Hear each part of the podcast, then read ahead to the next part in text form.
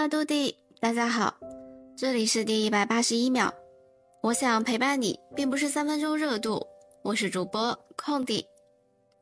元宵佳节过完了，年算是彻底过完了。今天看微博看到热搜，Papi 酱这个年过完了的这个视频也冲上了热搜。不知道是不是因为我是没有假期的原因，所以这个年对于我来讲参与感没有那么大。但其实当真的吃完元宵，意识到新年假期真的结束了，感触还是有点深。其实今年印象最深刻的那天应该是初五那天迎财神嘛，那天已是西方的情人节。说到这个，都灵有一个公园，它的名字就叫情人节公园。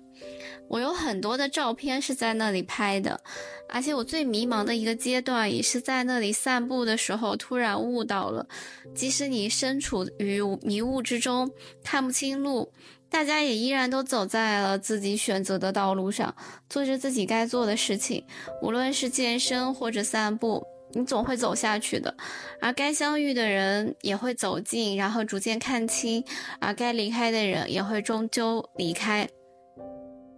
或许有些人就是从你的身边擦肩而过。这期节目的基调是有一点伤感，可能今天这本书带来的话题对我个人而言，最近有点局中人的感受。今天带来的这本书是《窄门》，作者是安德烈·纪德。法国作家，一九四七年诺贝尔文学奖的得主。记得早期的文学作品呢，带有一些象征主义的色彩，直到两次世界大战的之后，他逐渐发展成反帝国主义的一些思想。那记得非常擅长虚构和自传类的书写，在文字中展露他的一个人格。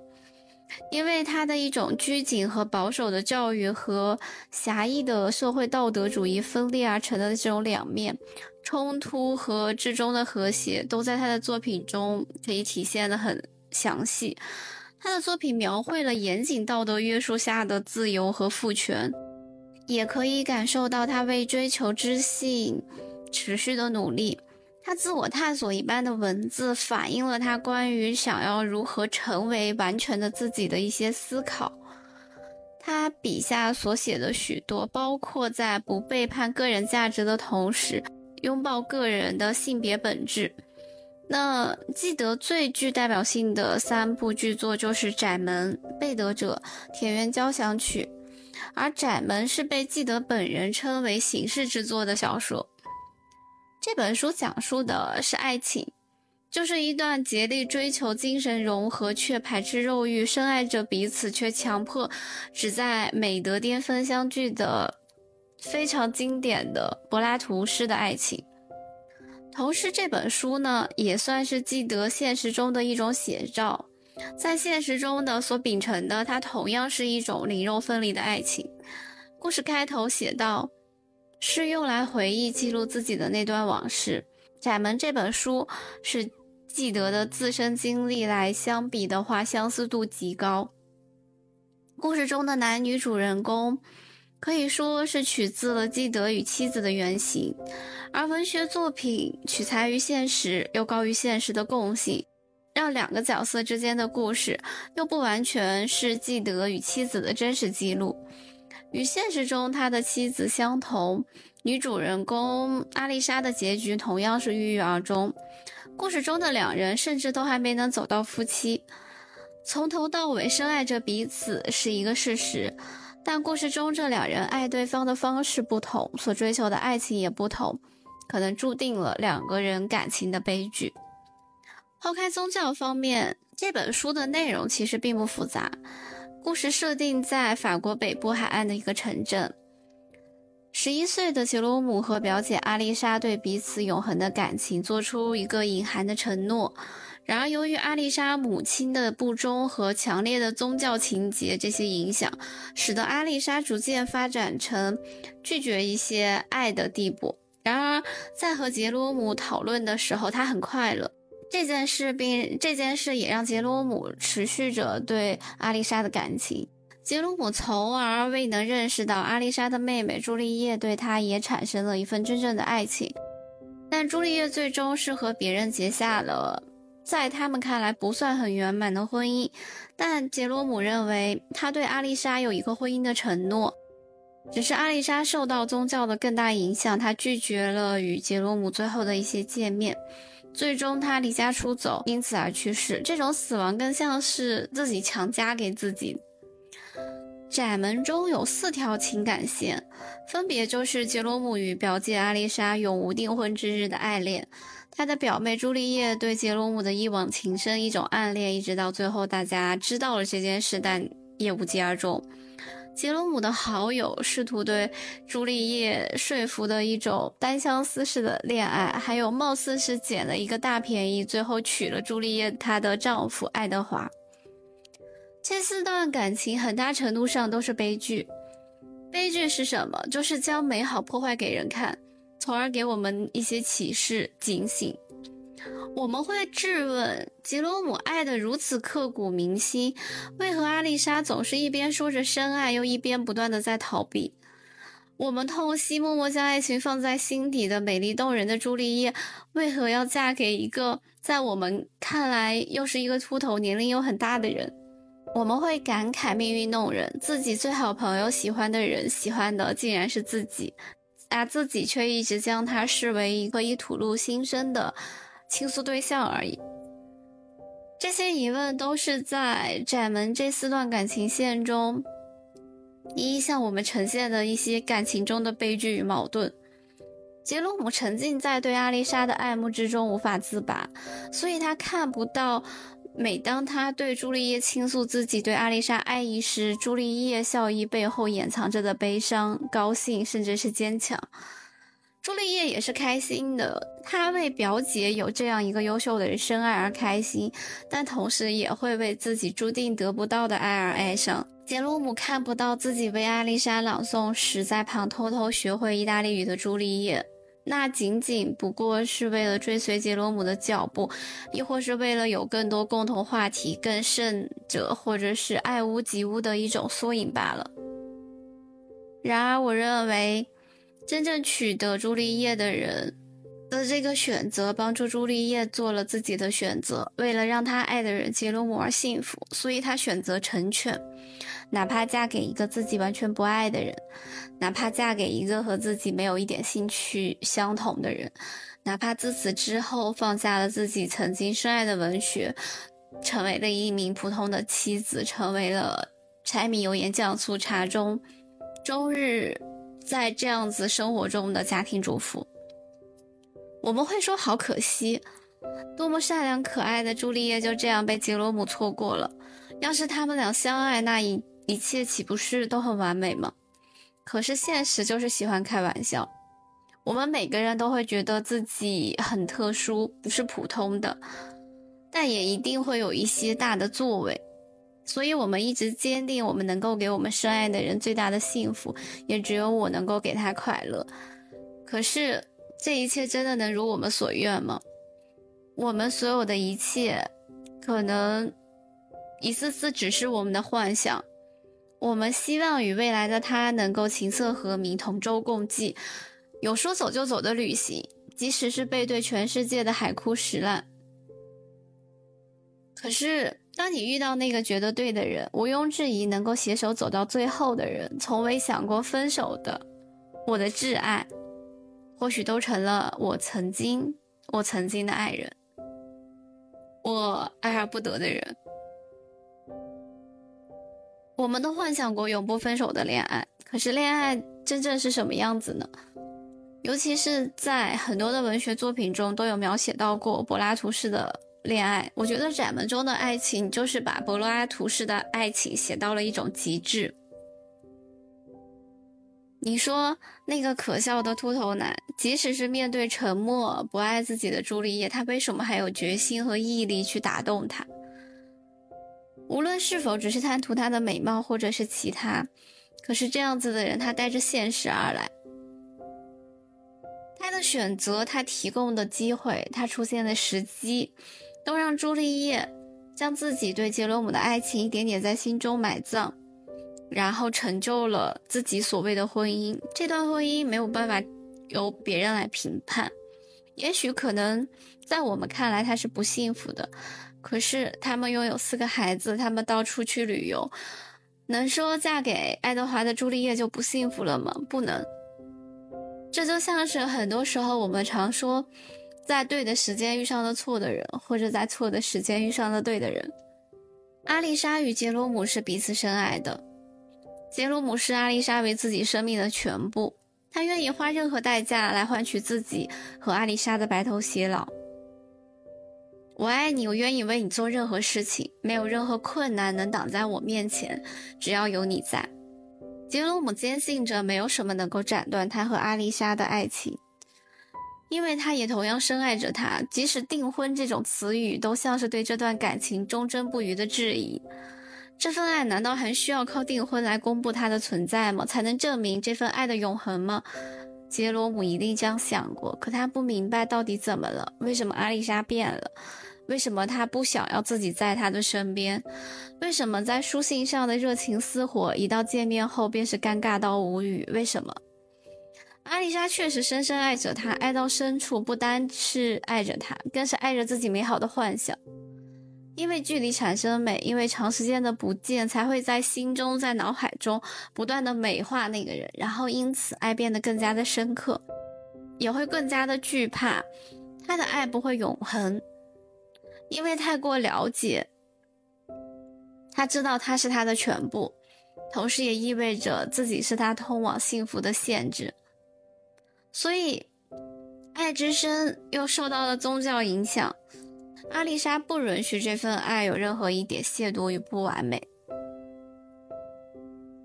在很小的时候，杰罗姆给阿丽莎写过一封信，他是说：“幸福倘若不能被满足，那便不是真正的幸福。”多年后，这句话又由阿丽莎亲口说出，送还给了杰罗姆。杰罗姆的痛苦，他何尝又不是在每个日夜承受着锥心之痛，承受着思念之苦？因为这是小说，你不禁会幻想，他们俩场倘若是订婚了，会是怎样？也许当他们生活在一起，发现彼此的缺陷，为一些柴米油盐、各种琐事去烦恼，也许那些爱人没有那么圣洁，可是这样爱人的。结果是不是又是另外一种圆满？至少他们在一起了。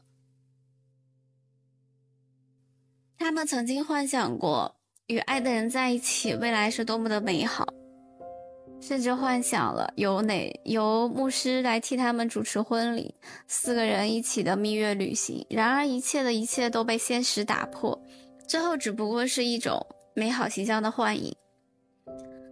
窄门这本书阅读的时候，有一种。病态的狂热，或者说有一种难以言明的这种忧郁感，有些字和句我就不敢细细的去读，因为它深深的带着一种情感。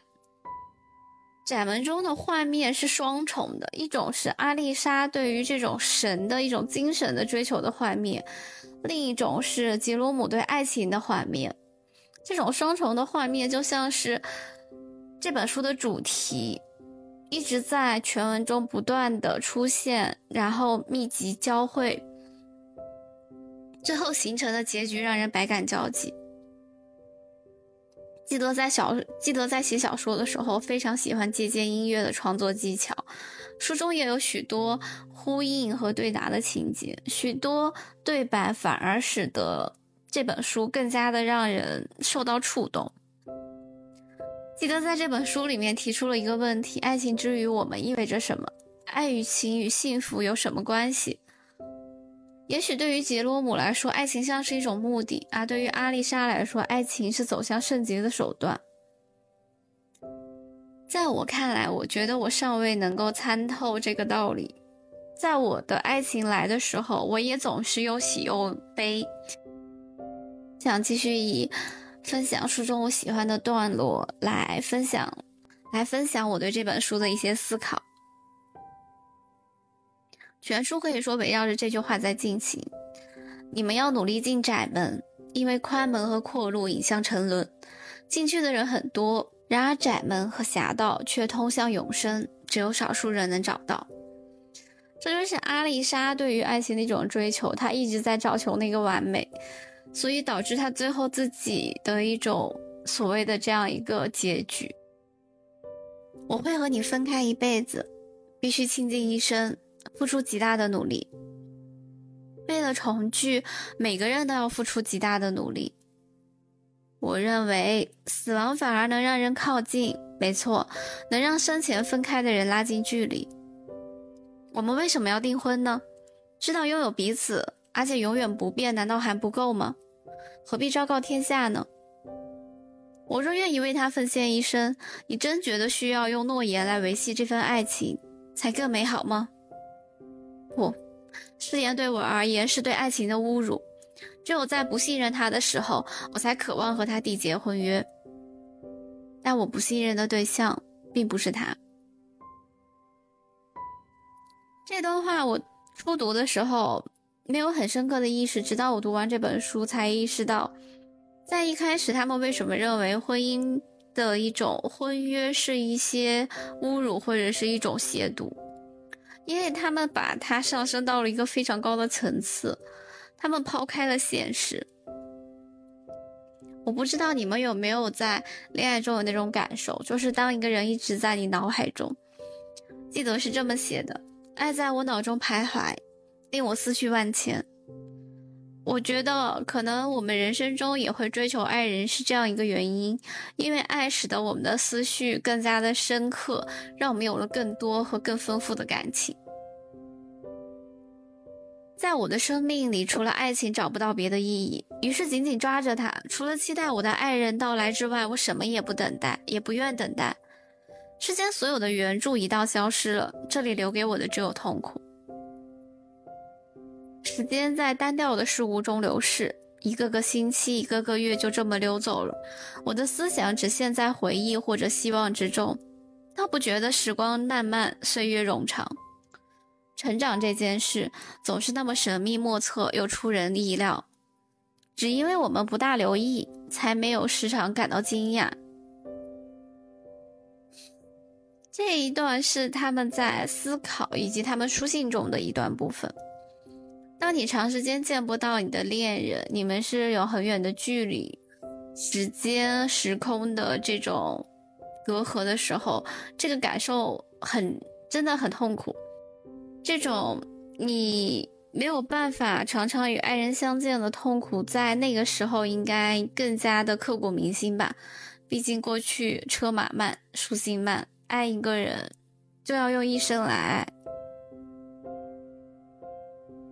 我们明明有那么多话要说，为什么还会这么尴尬、这么做作、这么无力、这么沉默呢？你回来的第一天，面对这种沉默，我还觉得挺开心，因为我觉得它会烟消云散。在离开之前，你总会对我说这些美妙的事。你的爱理性居多，是一种美好的执拗，坚持着理智的温柔和忠诚。这是他们俩在很久没见之后见面的一段日记描写。我不知道有没有那种感受，就是对于不用说感情，有些就是亲人朋友，我们很久没有见，第一次见，也会有那样一些很短暂的一个尴尬期。可是，更多的不是因为我们常常把它放在心里，它在我们心里成了我们幻化的样子，所以我们没有办法很深刻的了解到现在的它变成了什么样。虽然现在我觉得很发达了，你可以打电话，你可以打视频，你可以看到它。但有的时候，再多的话语真的不如一个拥抱来的力量更加的温柔，然后能够更多的给你爱意。在杰鲁姆和阿丽莎之间争吵到底要如何做的时候，杰鲁姆是这样谈的：他说，将阿丽莎一点点抬高，把她塑造成偶像，用所有喜欢的东西装点着她。而如今，除却疲乏之外，这番经营还剩下什么呢？你放任自流。阿丽莎就会降回平庸的层次，而我也一样。若处于那个层次，就不会再爱他了。为了与他在同一个高度相见，我单凭自身努力的抬高了他。这番令人疲惫的美德努力，到底有多么荒唐和虚幻！如果我们当初都少一些自大，这份爱情本来很简单。然而从今往后坚守一份没有对象的爱情，到底有何意义呢？这是顽固而不是忠诚。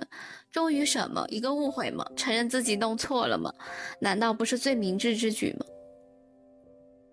在他认识到阿丽莎跟自己的样、自己想象的样子不太一样，当他觉得阿丽莎是在以折磨自己为乐，忘了他曾经爱自己的这个状态的时候，吉罗姆有了这样一段对话。这又何尝不是我们在爱情中现在常常说到，你一定要祛魅，否则你会把你爱的人放大到很高的一个层次，然而你始终觉得自己配不上他，但这样不对等的爱情，最终一定会受到伤害。在全文中，最后有一段是朱丽叶在阿丽莎去世后与杰鲁姆见面，然后朱丽叶就说：“你若成家，会是多好的父亲啊！”朱丽叶说完，勉强一笑：“你还等什么？还不快结婚？”然后杰罗姆说：“等我忘掉许多事情。”朱丽叶问他说：“你希望很快忘记吗？”杰罗姆回：“我希望永不忘记。爱情是我们生活中很重要的部分，我们都希望遇上一个爱人，然后就此陪伴终生。可是有时候现实会比小说更加的捉弄人。但无论是什么样的结局，我们总要继续走下去，不是吗？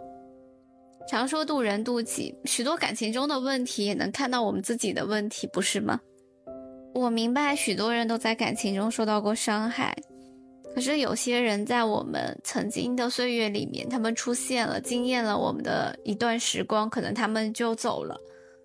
可是这段记忆也好，那段经历也好，他们成就了如今的我们，那是属于我们的。我们可以不用忘记他，就像杰罗姆那样，我希望永不忘记。我觉得那样子可以深刻爱一个人的我们，也是很美好的。